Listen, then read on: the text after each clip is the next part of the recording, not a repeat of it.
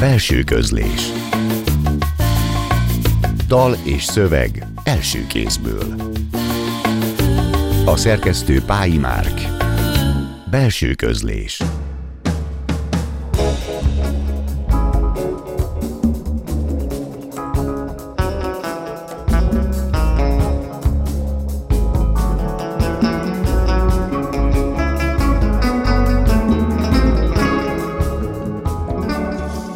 Jó estét kívánok! A Klubrádió zenés, irodalmi műsorának mikrofonjánál Szegő János köszönti Önöket. Már megszokhatták, hogy ebben a műsorban hétről hétre egy költőt vagy egy írót mutattunk be, aki felolvassa verseit, és megmutatja azokat a zenéket is, melyek élete vagy pályája szempontjából meghatározóak voltak. A mai vendégünk Vilányi László költő, vele beszélgetek már is, sőt, ha jól tudom, itt is van a vonal végén. Halló, halló! Szervusz, János, köszöntöm a hallgatókat. Szervusz Laci, én is köszönöm, hogy itt vagy, így, és elfogadtad a meghívásunkat, ha itt telefonon át is, de tudunk beszélgetni. És engedj meg egy furcsa, de talán mégis adekvát kérdést, milyen színű ruhában vagy? Hát kék, kékben. E, nem, engem nem lep meg, talán a hallgatókat se fogja, de akkor magyarázzuk is el, hogy miért egy ennyire furcsa szín kérdéssel nyitottam szerinted. Hát azért, mert a, a versenyben a kék pulóver az, az egy fontos tárgy, mint ami végigkísérte az életemet, különböző kék pulóverek. Ezekből több is van, tehát nem egy darab, mint a platoni ide, hanem ezek szerint ebből jó sok is van, hogy nyűhesd most is őket. Van több, most is van több, de, de éppen ma emlegettem, hogy amikor még ifjú koromban volt a kátolygyapjú pulóver volt, egy gyönyörű, szép, világos kék pulóverem, nagyon szerettem, de hát persze az aztán elkopott. De ha ajándékot akarunk adni neked, akkor például adhatunk egy kék pulóvert? Kék pulóvert, igen, meg kék inget, mert, mert fehér ingen van kevesebb, de zömében kék, tehát azt, azt szeretem. És piros kerékpárt nem kell adnunk, ugye? Az, az még mindig megvan. Azt nem, ha megkopottan is, de megvan, igen. Mondd csak, te a tárgyakhoz kötődsz, vagy inkább azokhoz az emlékekhez, amiket a tárgyak őriznek, közvetítenek? Egyáltalán szétválasztható-e szerinted ez a kettő? Hát nehezen, de, de inkább a, a, az emlékük miatt fontos, vagy, vagy a biciklézés azért ragaszkodom, mert, mert hát annyi fele jártam vele, annyi minden történt, a, a, aminek a tanúja volt a, a biciklém, úgyhogy eszembe se jutott, hogy, hogy mondjuk vegyek egy, egy nagyon modern új biciklit, tehát nagyon megfelel nekem, főleg amióta így falura költöztünk, azóta meg különösen nem probléma az, hogy, hogy hát elég öreg és megviselt itt. Mert, nem furcsa. Mert hogy te ezek szerint most nem Győröt tartózkodsz, hanem Győr közelében? Győrtől 8 kilométer a sziget közben, igen, Győrzámbolyra költöztünk 5 évvel ezelőtt. Sziget köz majd egy, egyik verset címe is lesz, de most a Szerelmes Levelek című verset kérlek, hogy olvast fel, utána pedig az első zene jön mai vendégünk választásába, méghozzá a muzsikás és Sebestyén Márta Hidegen fújnak a szerek című dal, ami igazán autentikus, mert itt Budapesten legalábbis nagyon hideg van, de most jöjjön a Szerelmes Levelek, kicsit talán felforrósít minket szerelmes levelek. Tíz éves lehettem, amikor lerajzoltam a munkácsi várat. Lelkesedésem minden bizonyal még nagyobb lett volna, ha tudom, utolsó börtönévében nyomorúságát enyhíteni. Kazinci szerelmes leveleket írt egy ismeretlen lánynak, a bödön aljára spárgázva őket. Öt évvel azután, hogy 1795. szeptember 29-én Kustein felé Győrben találkozott Kis Jánossal, és ötevényben, ahol megszállt, levették róla a láncot. Bizony naivitása miatt is szeretem Kazincit, hiszen tőlem sem áll távol, hogy nem remény nélkül is a mozzalomat, 12 évesen pedig játékosan ugyan, akárha a fénykép kedvéért, de nem kevés izgalommal tettem kezemet a Szende Beregszászi lány. Utóbb megtudtam, hogy édesanyja neve Sreni Ilona.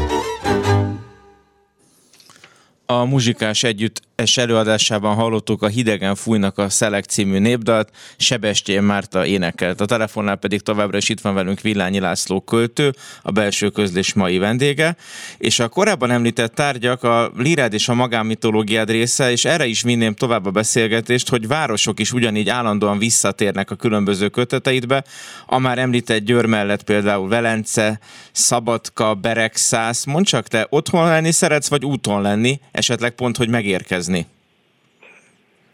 Hát ezek a városok már elsősorban Szabadkára és Beregszászra értve olyan városok, ahol otthon lehetek.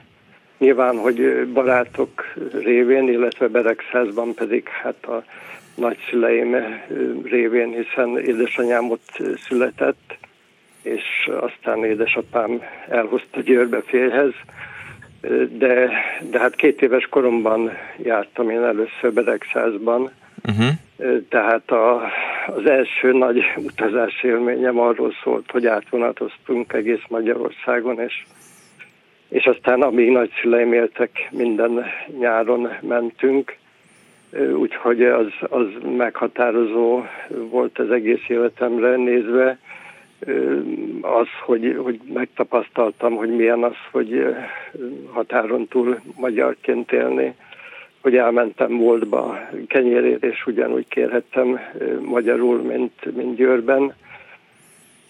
Úgyhogy ez, ez, ez mindenképpen fontos város az életemben.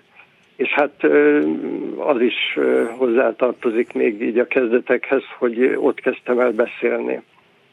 Tehát azon a nyáron, akkor ugye elmúltam már két éves, és apám még nem kapott vízumot, mert ugye szigorú volt a nagy Szovjetunió.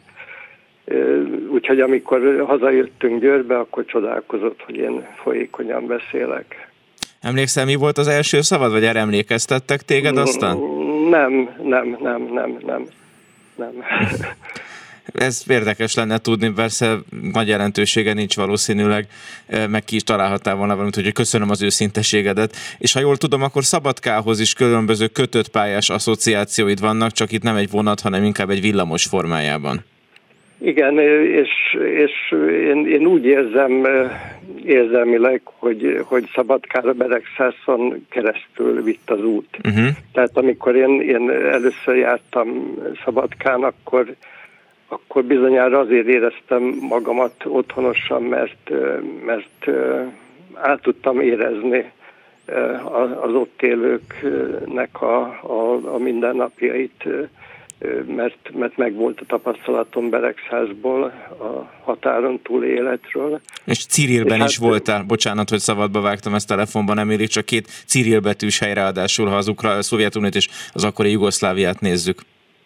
Igen, igen, de hát ugye én a betűket azért ismer, ismerem, mert, mert oroszul tanultam az uh-huh. általános és középiskolában, ugye ez, ez, az én iskola évem elég régen voltak, akkor még kötelező volt az orosz, tehát ez, ez sem okozott persze, persze. problémát, hogy el tudjak olvasni mondjuk feliratokat. De hát az, az természetesen annyiban más, hogy, hogy nem rokoni szálak vittek Szabadkára, hanem az irodalom, tehát tehát irodalmi barátságok erősítették az otthonosság érzésemet, és természetesen ez Palicsra is vonatkozik.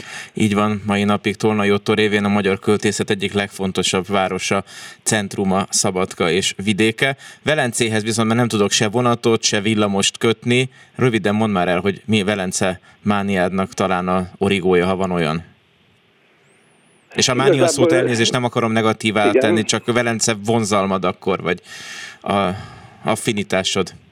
Igen, igen, nyilván a Vivaldi kötetemre gondolsz, és, és a, a Velencénél nincs, nincs egy ilyen kötődésem, hogy, hogy otthonosságérzés lenne. Természetesen egy nagyon izgalmas város, és kétszer jártam ott, de a, a Vivaldi verseket nem, nem a város illette, hanem, hanem elsősorban Vivaldi élete és, és zenéje áttételesen. Most inkább azt mondanám, hogy, hogy nekem a Vivaldi Belence az, az, az nem annyira téma volt abban a kötetben, hanem a forma. Uh-huh. Tehát, hogy rajtuk keresztül tudtam elmondani sok mindent. Tehát egy, egy nagyon termékenynek érzett élethelyzet volt Vivaldi, és, és hát az életeli zenéjét természetesen mindig szerettem, de, de azt hiszem, hogy lényegében arról volt akkor szó, hogy, hogy én előhívtam a rejtett Vivaldi énemet. Most pedig rejtett tanári énedet hívt, légy szíves elő, amennyiben a Dolgozat című versed tanári pályafutásodhoz kapcsolódik, ezzel folytatjuk a belső közlést, utána pedig zene jön Villányi László választásában. Dolgozat. Röpke tanári pályafutásom legszebb epizódja az a jegy volt, amivel felkavartam az iskola egyhangú életét, ugyanis ötöst adtam a hírhetten renitens tanuló dolgozatára, bár büntetnem kellett volna, teljesen figyelmen kívül hagyta a megadott témát, ráadásul helyesírás hibák tömegét vétette. Az igazgató tekintetén látszott, legszívesebben szigorú megrovásban részesítene. Szemükkel kolléganőim villámokat szórtak felém.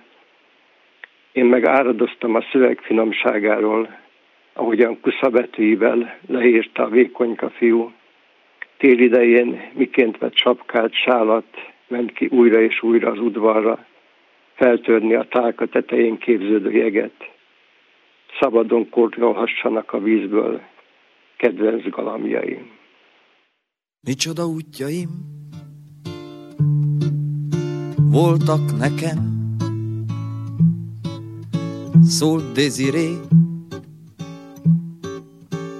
most, hogy emlékezem, Micsoda egy zűrzavar, hány tévedés, Tán hazudtam is, és volt egy kevés, és volt egy kevés, nem is tudom, ezt? Talán volt egy-két este, ami nincs megnevezve, és valószínű, hogy már így is maradnak, nevezetlenül. ra ra ram ta ra ra ra ram ta ra ra ra ra ra ra ra ra ra ram ta ra ra ra ram ta ra ra ra ram ta ra ra ra ra ra ra ra ram Hoy meg nem nevezem. Más senki sem. Meg nem nevezi azt a kevés, azt a kevés, nem is tudom, hogy micsodát, amiben voltam szereplő. Már pedig ahogy ezt kinéz,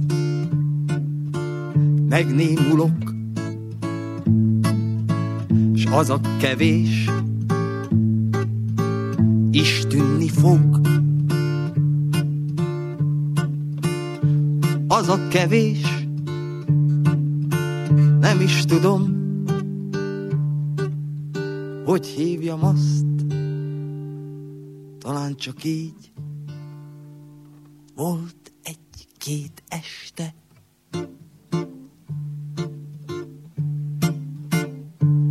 Tarararam Tarararam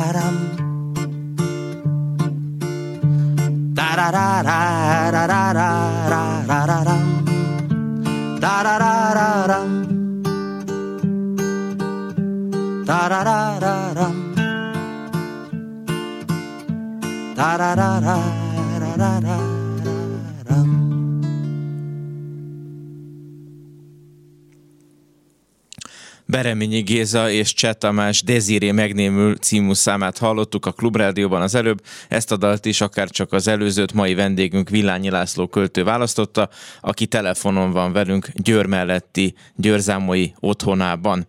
Egyik interjútban Kormos István kapcsán azt hangsúlyozott, hogy nem formai értelemben, hanem költői szemléletében hatott rád. Ezt kifejtenéd bővebben, ha jól értettem ezt a nyilatkozatot?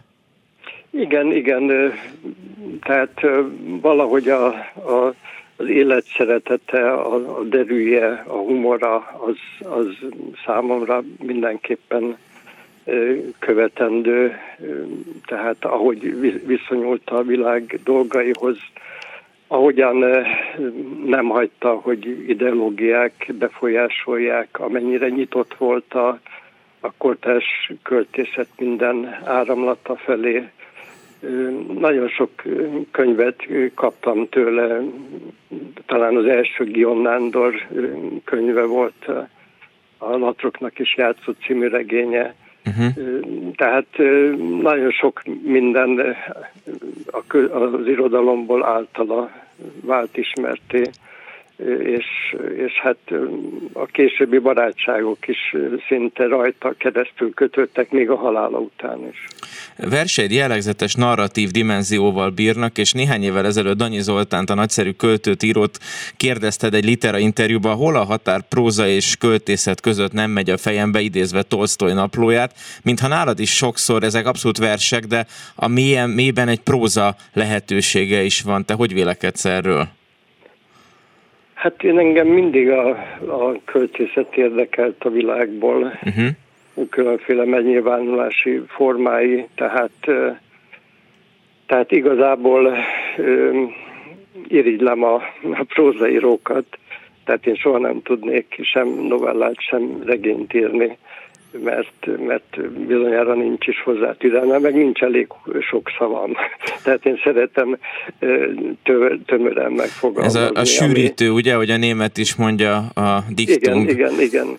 Ugy, ugyanakkor meg, meg izgat a, a történetmesélés, tehát hogy, hogy nagyon röviden versben is elmondani történetet, és hát végül is az első költők történetmesélők voltak, úgyhogy Úgyhogy ilyen szempontból is azt gondolom, hogy, hogy ezzel lehet élni. Hát nemrég olvastam Viskendesnek a, a kitelepítés uh-huh. című könyvét, például arról úgy gondolom, hogy igaz, hogy próza, de, de abszolút tiszta költészet. Igen, egészen különleges nyelvet talált ehhez a történethez, már a saját és családja élettörténetéhez. Igen. Most viszont akkor a te következő történeted jöjjön, ami az egy antikvitásig megy vissza, hogy megkérnének, hogy a Gracchus fivéreket olvast fel, és utána zenével, méghozzá Buena Vista Social Club Candela című számával folytatódik a belső közlés mai adása. A Grákusz fivérek. Tiberius a nincsteleneknek akart földet osztani, de csak ideig óráig érvényesült kivételes szónaki képessége. 300 hívét ölték meg kövekkel, bunkos botokkal, őt magát is úgy fejbe verték, hogy nem élte túl. Öccse Kájusz olcsó gabonához juttatta a népet, ingyen ruhával látta el a szolgálatra behívottakat, az elszegényedett polgároknak pedig gyarmatokat létesített. Ám végül a szenátus elé vitték levágott fejét, Tiberius 32 évesen, Krisztus előtt 133-ban, Kájusz 30 évesen, Krisztus előtt 121-ben halt meg. Sorsuk okuláshoz szolgált, minden eljövendő politikus számára vésse jó leszébe, a hatalom elnéz a szegények feje fölött.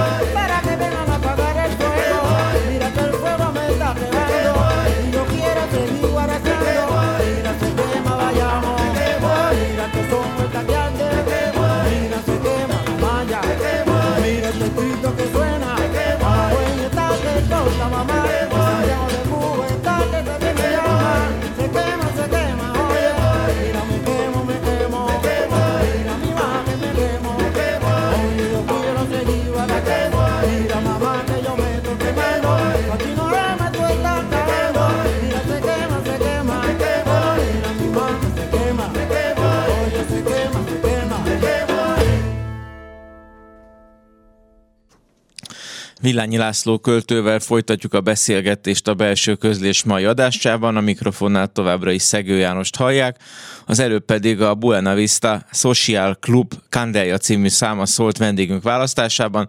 A zenékről majd szokás szerint az adás végén beszélgetünk, most maradjunk még Villányi László költészeténél. Minden kötetedben keresed annak az adótnak a saját formáját. Mennyire írsz verseket, vagy verses könyveket?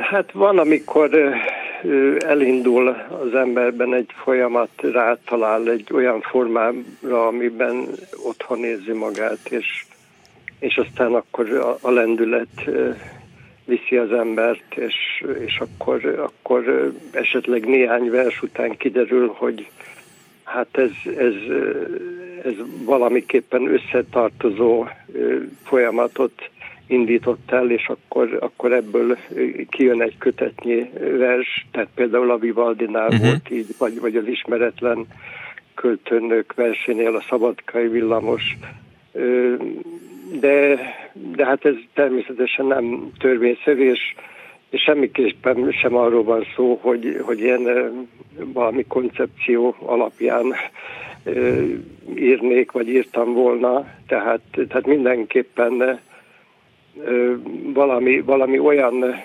forma világnak kell működnie, amit én hitelesnek érzek, és, és az, az, az nem azonnal derül ki, tehát nem, nem lehet ezt, ezt előre elhatározni, hogy na most akkor én Vivaldihoz kötődően fogok verseket uh-huh. írni, tehát szó sincs ilyesmiről.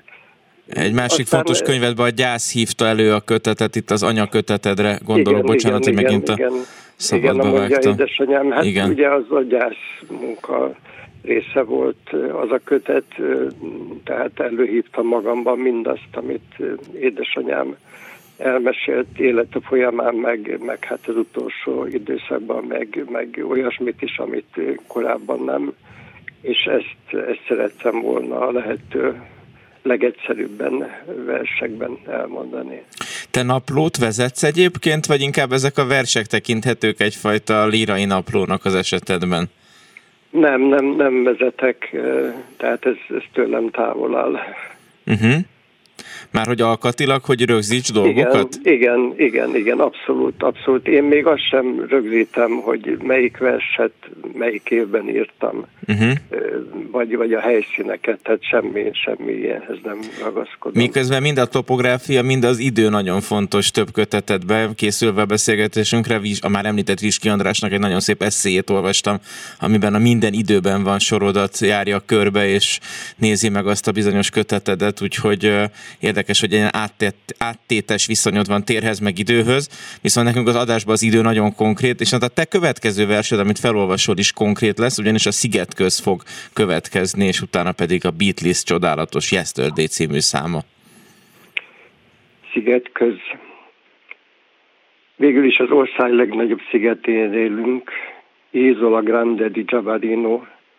Így emlegették az Itáliából érkezett mesterek, Hiába győzködték őket, nem hajlottak arra, hogy a Lébényi templom köveivel erősítsék meg a győri várfalait. Tőlük áll távol állt szétszedni és elhordani a szépséget. Ők még láthatták Hidelváron az öreg tölgy összeságát, Ásványráron a Dunából türelmesen kimosott aranyat.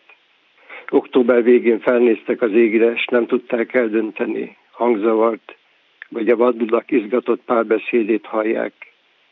Velük hajlok le a mezei dingó, a fűzlevelű is, a réti margit virág, a tápint színeihez.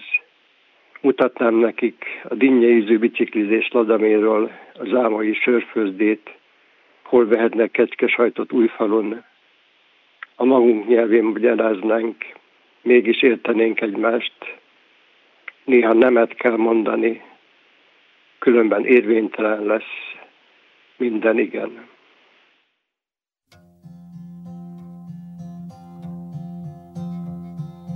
Yesterday, all my troubles seem so far away.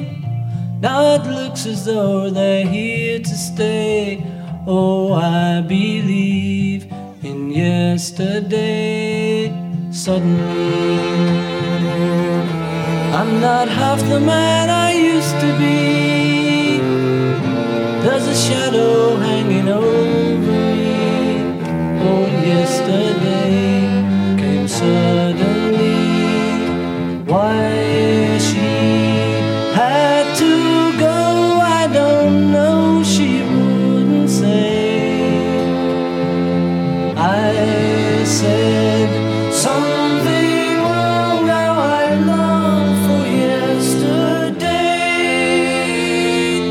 yesterday. Love was such an easy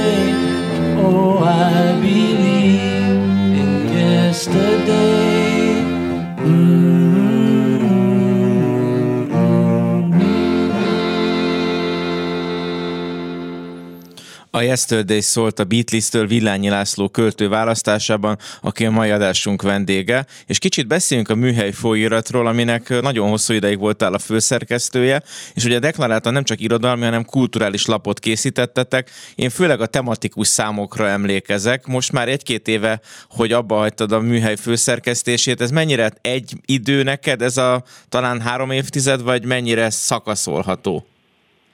Igen, az, az pontosan 30 év volt, uh-huh. és hát igazából egymásra épültek az évek, meg, meg a, a, a tematikák is. Tehát én úgy érzem, hogy egyre gazdagabb szellemiséget sikerült felmutatni, és, és igazából amit én elhatároztam a kezdeteknél, koncepciót, azt, azt végig következetesen sikerült megvalósítani. Nagyon sok remek szerzőnk lett, folyamatosan bővült a, a szerzői gárda, és hát ami, ami így utólag is számomra megnyugtató, a, ugye azóta is kapok visszajelzéseket, hogy utána olvasnak számoknak, hogy, hogy az eszé műfaját sikerült végig ébren tartanom, tehát hogy, hogy sikerült felkérnem embereket eszírásra, hogy sikerült műfordítókat megnyernem eszék fordítására, amik ugye nem voltak meg magyarul, úgyhogy ez, ezt én mindenképpen örömmel konstatálom így utólag. Nagyon jó vallomásos prózákat lehetett olvasni ezekben a lapszámokban, és a kedves hallgatóknak is tudom ajánlani, úgy tudom online az archívum fönt van. Nekem a kerékpár volt az egyik kedvenc külön számom, nem tudom, neked van-e ilyen külön liblinged? Hát az mindenképpen fontos volt, ugye, mert a személyes uh-huh. jellegű is volt, de hát ugyanígy a vonat szám is, Igen. ugye az egyik nagyapám vasutas volt, tehát az is, az is, abban is van személyesség. De hát annyi, annyi so, annyira, az utolsó, ugye a műhely tematikás, tematikájú szám, az, az meg hát egyfajta, hogy mondjam, utóirat volt ehhez a 30 év. Igen, az ilyen meta műhely, vagy ilyen platonikus műhely. Ha valamilyen érzelmi vagy színbeli különbséget kéne a Rába és a Duna között mondani, akkor mi lenne az számodra? Hát a Rába az a gyerekkoromnak a, a világa, tehát nagyon sokat jártam a Rábara, és ott tanultam meg úszni voltak nyarak, amikor nagyon alacsony volt a vízállás, és akkor barátaimmal felgyalogoltunk pár kilométert, vízbe érezkedtünk, ahol mondjuk nyakig ért a víz, és akkor elkezdtünk lefelé lépegetni, volt, hogy gödör jött, akkor elkezdtem kapálozni, aztán volt, ahol megint lehetett állni, tehát így tanultam uh-huh. meg úszni a rávában, tehát ezért az én folyóm, a Mosoni Duna, ugye ez egyrészt ugye Győrnél találkozik a, a Rábával, másrészt pedig most innen a házunktól egy 200 méterre folyik, uh-huh. és, és ma is sétáltam a Dunaparton a napsütésben, tehát ez pedig egy, egy, egy újabb szerelem a, a, az öreg Duna az, az pedig, hát azt is megtapasztaltam, az, az egy nagyon izgalmas világ, ahogy a szigetek keletkeztek, eltűntek, az a világ, ami, ami ott hajdanában létrejött, az, az, az, az nagyon izgalmas. Nagyon szépen fel is konferáltad nekem az Univerzumok című versedet, úgyhogy megkérlek, hogy azt olvast fel, és utána a zene és még egy beszélgetés jön univerzumok. Egy tudós előállt elméletével nem az ősrobbanás volt a kezdet, az előző univerzum hagyott is hátra némi bizonyítékot, de miért ne lehetett volna, ha jobban belegondolok, számos ősrobbanás, számos univerzum, számos föld, számos élet a múltban, a miénk csak egy újabb biztató kísérlet. És persze kérdés, valamiféle javuló tendenciáról van ez szó. Egyre tökéletesebb világ megteremtéséről, például a világokat ki lehet pipálni, legközelebb pedig kerek mondatokban szólnak hozzánk a kutyák és a macskák. Néhány ősrobbanás után megszűnik az emberi erőszak, nem ölnek Isten nevében, ismereten lesz a gyűlölet, nemünk nem érzi annyira félre sikerültnek magát, csupán az egyre finomodó lelki bajokkal bívelődhet, anélkül mit sem érne léte.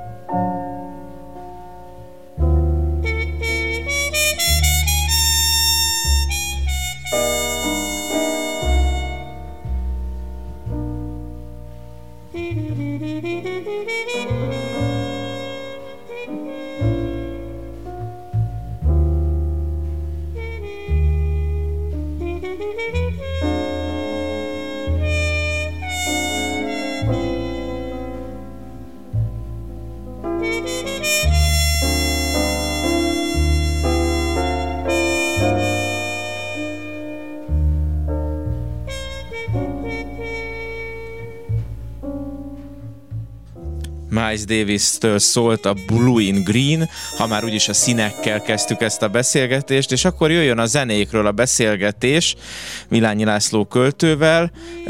Mi alapján választottad ki ezeket a számokat? Hadd kérdezzem meg, mi volt az elv? Én 1974-től 7 éven át voltam a Győri Ifjúsági Házban népművelő, uh-huh. és Hát ez egy szellemileg rendkívül gazdag időszak volt az életemben, és, és nagyon sok felé kinyitotta a világot, meg elindultak folyamatok bennem. Ott találkoztam a, a népzenével, tehát rendszeresen hívtam a Sevű Együttes, Sebestyén Mártát, Cseh Tamást és, és Tamással nagyon sokat beszélgettünk az estek után, és hát megtapasztaltam, mennyire izgult előadások előtt. Nagyon benne maradt, amikor az egyik műsoránál el kellett törnie egy pohárnak, és, és akkor ott válogattuk a poharakat a fellépés előtt, hogy melyik az, ami biztosan el fog törni, tehát rettenetesen tudott izgulni hívtam Sándor Györgyöt, ő pedig hozta, akkor még szamizdatban jelent meg Hanvas Béla, tehát, tehát egy rendtető izgalmas időszak. Nagyon sok emlékezetbe jutott, ahogy megemlítetted, most látlak, látom magam előtt a képeket, ahogy így sorjáznak benned. Igen, igen, és, és hát a, a, a jazz is onnantól uh-huh. ered. Pege Aladártól Szabados Györgyig léptek ott fel kiváló jazzmuzikusok, és a Szabados György évén pedig hát ugye a szabad zene nekem a, az improvizatív jazz a, a, a nagy kedvencem, úgyhogy ezért is választottam ezeket. Hát a Beatles pedig azért, mert, mert hát végül is ugye a, a ifjú koromnak a, a, a, a fontos zenekara, a, a poétikusságuk miatt is őket szerettem leginkább, és nagyon emlékszem arra a tévéműsorra, a Parabola volt, humoros uh-huh. magazin volt a, a tévében hajdanában, és, és úgy mutatták be a Beatles, mint a, a romlott nyugatnak az egyik újabb terméke, és persze nem a zenét adták, hanem a visítozó lányokat. Tehát ez is, ez is nagyon benne maradt, és hát persze hallgattuk a Szabad Európa Rádiót, a Cseke László műsorát, tehát így a, a, a rockzene is még sokáig az életem része volt, de aztán egyre inkább, egyre inkább a jazz, és, és aztán egyre inkább a, a klasszikus zene, tehát nagyon sok koncertre járunk, a Győri Filharmonikus Zenekar nagyon sok remek koncertet ad, úgyhogy, úgyhogy zeneileg én, én nagyon nagyon sok mindent szeretek, de, de most már hallgatóként elsősorban a klasszikus zenét, de például ebédhoz mindig a, a hallgatjuk a Bartók Rádión a, a népzenei műsort tehát az is az életünk része. Én köszönöm szépen neked, hogy beavattál minket költészetedbe is, és életed egy-egy részébe, és nyilván ami ebbe a szűk beszélgetésbe belefért. De ezzel el is érkeztünk a belső közlés majadásának végéhez. Még egyszer köszönöm Vilányi László költőnek, hogy telefonon keresztül a vendégünk volt, felolvasta kötetben még meg nem jelent verseit, jegyzem meg, várjuk az új kötetet, és hogy megmutatta ezeket a zenéket is. Szervusz Laci, viszont hallásra további Szervusz, szép, boldog áldott karácsonyt és boldog új évet is kívánok Mindenkinek neked. Mindenkinek én is azt kívánom kívánom. Köszönjük szépen. Még zárásképp hallhatunk egy zenét, szintén a mai vendégünk választásában. Ránki Dezső játsza zongorán Bartók Bélától az Allegro Barbárót. A jövő héten pedig Marton Éva várja majd önöket. Az adás a friss Petri díjról fog szólni. Mai nap született meg a döntés. Réka Janet lett a nyertes, második helyezett lett Kósa Eszter, harmadik pedig Horváth Florencia. Én most addig is megköszönöm egész éves figyelmüket, és búcsúzom a szerkesztő Pályi Márk, valamint a hangmérnök Csorba László nevében, és további További szép estét kívánok. A műsorvezetőt Szegő Jánost hallották.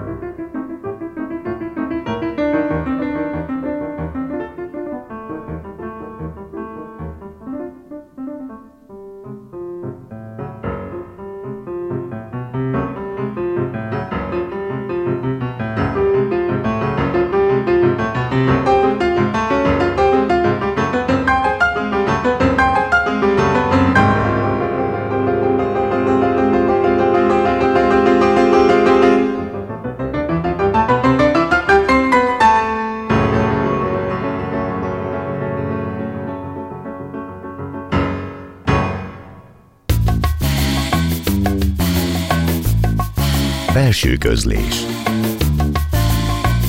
Dal és szöveg első kézből. A szerkesztő Pályi Márk. Belső közlés